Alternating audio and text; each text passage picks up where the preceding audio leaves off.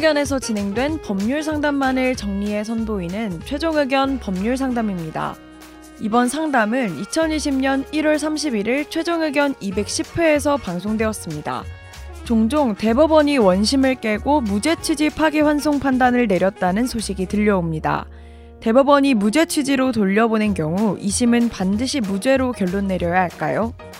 어떤 경우에 2심이 다시 유죄를 선고할 수 있을까요? 만약 2심 판사의 법적 견해로 파기 환송된 이유를 인정할 수 없다면 다른 방법이 있을까요?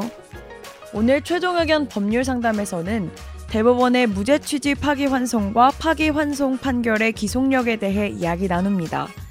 최종 의견의 사연을 보내주세요. 법률 상담해 드립니다. sbs voice news 골뱅이 gmail.com 안녕하세요. 모두 명절 잘 보내셨나요? 질문은 종종 대법원이 이 사건을 무죄 취지로 파기환송했다라는 뉴스를 보게 됩니다. 얼마 전에도 미투 관련해서 세간의 주목을 받았던 사건이 있는데요. 1심, 2심 모두 실형을 선고했는데 대법원은 사건을 파기환송해서 서울중앙지법으로 돌려보냈습니다. 여기서 드는 의문이 하급심, 특히 2심에서 재판장이 유죄에 대한 확신을 갖고 실형까지 선고를 했는데 대법원에서 무죄 취지로 돌려보내면 2심에선 원래 판단을 뒤집고 반드시 무죄로 다시 결론을 내려야 하나요? 아무리 대법원에서 무죄 취지로 파기환송이 되었다 해도 법관으로서의 나의 법률적 판단과 양심에 비추어 도저히 대법원의 판단을 인정할 수 없고 원래 판단대로 유죄로 판결하겠다. 이렇게 판결할 수는 없는 건가요? 이거 진짜 좋은 질문이에요. 맞아요. 음, 이게 어려운 거야. 아주 A급 쟁점이고요. 음. 되게 중요한 이슈인데 파기환송 판결의 기속력이라는 법률 용어로 말할 수가 있는데 파기환송 판결이란 뭐냐 하면 대법원에서 2심의 판결을 마음에 안 든 누군가 상고를 했을 거 아니에요. 근데 어, 너 진짜 상고할 만하다. 음. 2심 판결이 잘못됐다. 라고 해서 파기. 그러니까 2심 판결을 깨버리는 거예요. 없어져요. 그리고 환송. 다시 판결하라면서 아래로 내보냅니다. 그렇게 하는 이유가 뭐냐면 대법원은 법률심이라서 누가 이걸 팩트가 뭐 했네 안 했네 판단은 못 하고요. 오로지 2심이 우리가 모든 판결은 사실과 법으로 이루어져 있는데 사실 판단 했다 안 했다 갔다 안 갔다 그건 이제 증거들을 통해서 하겠죠. 그 다음에 자기들의 법적 지식을 집어넣어서 아 거기 갔다면 법적으로 이런 의미가 있어서 유죄다 무죄다 이런 식으로 결론을 내리는 건데 그 법적 판단이 잘못된 거에 대해서만 깰 수가 있어요.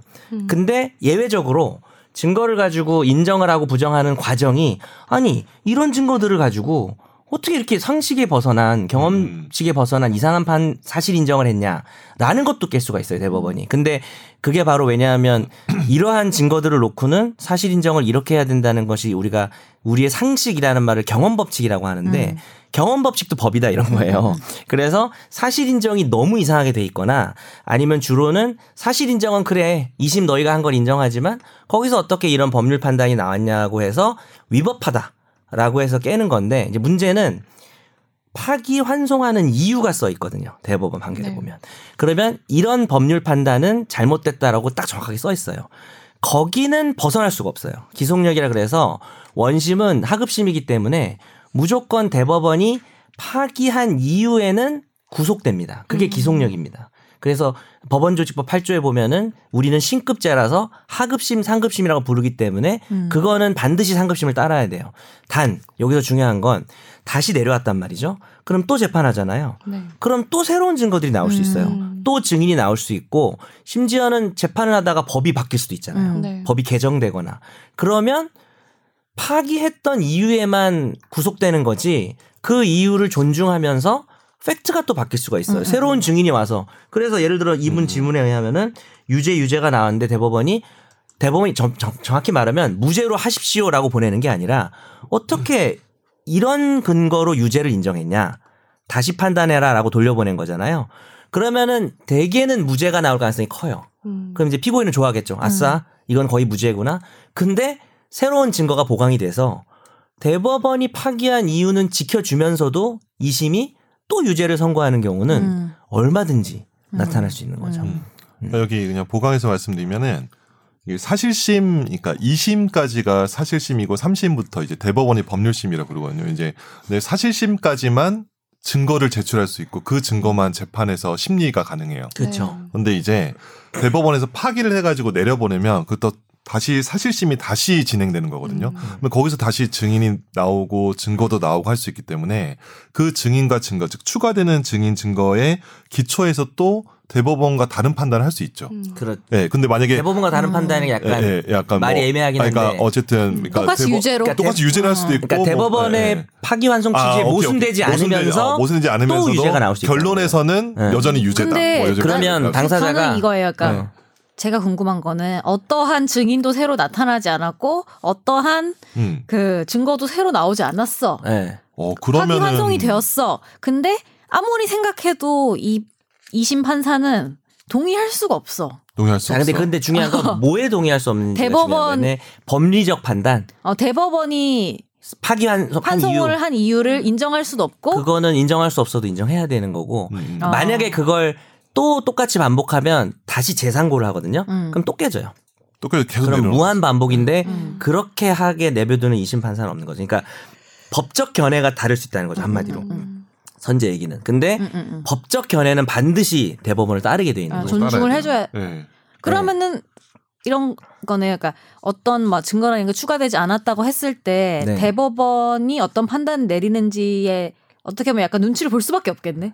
눈치 본다는 말은 좀 적절하지 않은데, 그러니까 법률에 대한 해석은 2심보다 3심이 더 우, 위에 있다라는 거죠. 음. 2심이 그러니까 승복을 해야 된다는 거죠. 그러니까 영향을 줄 수밖에 없, 없겠네요. 다시 생각을 할 수밖에 없겠다는 거죠. 그렇죠. 근데 그럴 때 이제 2심 판사가 진짜 내가 못 견디겠다 음, 음. 하는 바- 하면 방법이 법률이 이상한 거 아니야?라고 해서 음. 위헌 법률 심판을 제청할 수 있어요. 음. 그럼 아예 헌법재판소에 가서 그 법을 깨버릴 수가 있죠. 음, 음. 대법원은 일단은 그 법하에서는 그렇게 해석을 해야 된다는 거고. 음. 참고로 이럴 수도 있어요. 그래서 내려왔는데 또 유죄인 거야. 네. 왜냐하면은 대법원이 파기한 이유가 A라는 이유인데 한- 환송심에서 돌아온 2심에서 그래 그 이유는 존중하지만 다른 팩트가 드러나서 우리는 또 유죄야라고 하면 아마 피고인이 또 상고를 하겠죠. 네.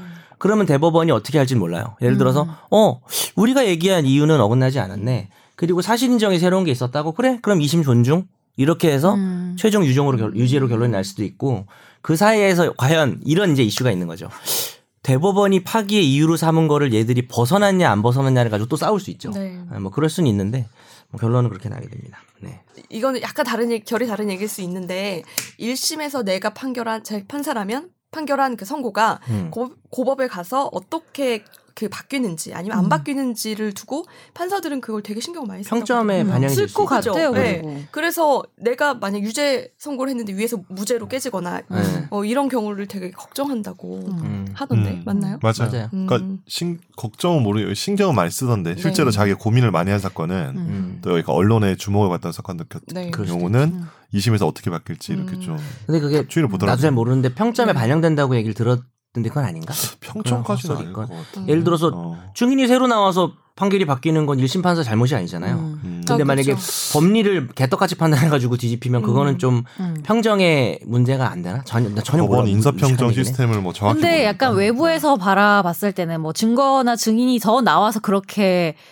내려졌다고 생각하지 않고 같은 사건에 대해서 왜 1심, 2심이 다르게 했지? 그냥 이렇게 생각하잖아요. 당연히 그렇죠. 밖에서는. 왜 그러니까 1심 신, 그걸 몰랐냐 어, 신경 쓰이지 않을까? 근데 그래서- 여러 가지가 있는 거죠. 네. 팩 여러 가지 사실이 나와서 바뀌는 경우도 있고 아니면 1심이 음. 판단을 바보같이 했는 경우도 있어요. 그래서 그 결 그 같은 결로 봤을 때 그냥 대, 대법원에서 이렇게 파기환송심 내려오면 음. 그걸 고법 그 부장 판사님이 이거를 대법원의 취지와 또 다르게 판결을 하는 건 정말 엄청난 모험 아닌가요? 되게 어려울 아, 것 근데 같아. 되게 중요한 얘기를 하나 하면 심정적으로. 그 고등법원 판결했던 환송전 재판부에 배당하지 않아요. 아, 그렇죠. 다른 아, 그렇구나. 그게 참 중요해요. 참. 아, 맞아요. 아, 우리가 좀, 어, 아, 어, 그럼 약간 그걸 만약에- 생각 안 하고 어, 얘기했네. 그럼, 그러면 어. 제, 그, 내, 제가 판단- 고법 하- 부장인데 같은 판사가 인사 때문에 이동이 나서 음. 같은 판사가 섞여 있어도 안 돼요. 그럼 제가 고법 어. 부장인데 아예 아무도 없어야 돼. 제 사건이 파기환송 됐어요. 그거는 어때요? 음. 그것도 부장인데. 좋아하지 않겠죠? 그렇지, 안 좋아하겠지. 제 사건이 대법에서 파기환송되면 왜냐하면 이게 되게 굴욕인 게 음. 법적 판단이 틀렸다는 거거든요. 그쵸. 차라리 무슨 팩트 인정이 틀린 아. 거면은 그나마 어떨지 모르겠는데 법률 판단이 이상한데 판사가 그러니까 약간 마음의. 상처가 될 것 같아요. 근데 저희도 공부하다 보면 이유가 뭔지 모르겠지만 대법원에서 깨진 사건들을 많이 공부하잖아요. 네. 근데 고등법원 판사 바보 아니야? 막 이런 생각 드는 게 되게 많은데 따져보면 나름의 이유는 있는 것 같긴 하더라고요. 네. 재밌네요. 예. 여러 가지 각도로 저희가 살펴볼 수 있었어요.